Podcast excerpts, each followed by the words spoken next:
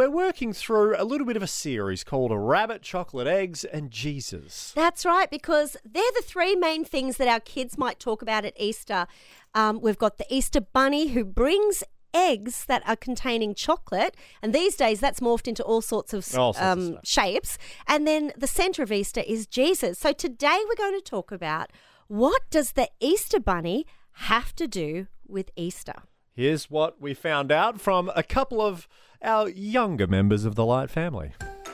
Why is it a Easter bunny? Why not a chicken? It's eggs. It's eggs, not rabbit holes. But here's the thing, because when you eat the egg, it's like kind of like a drop, so it's kind of like just a hollow egg-shaped chocolate. So that's it. How does a bunny lay an egg? It's just not right. Tell you what, Joey, I'm a 40 year old man and I'm only just realizing that that whole thing doesn't add up.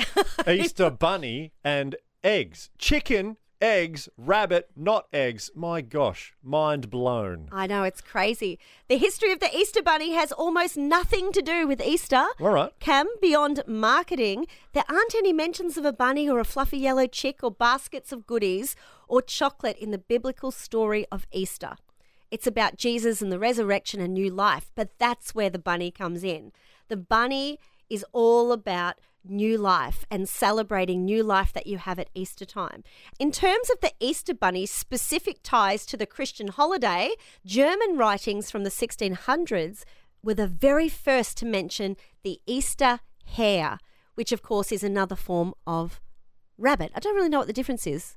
I think it's a breed. Yeah. But the Easter hare. So the Easter hare was called, now here we go, Osterhaus in German. It's not bad, Joey.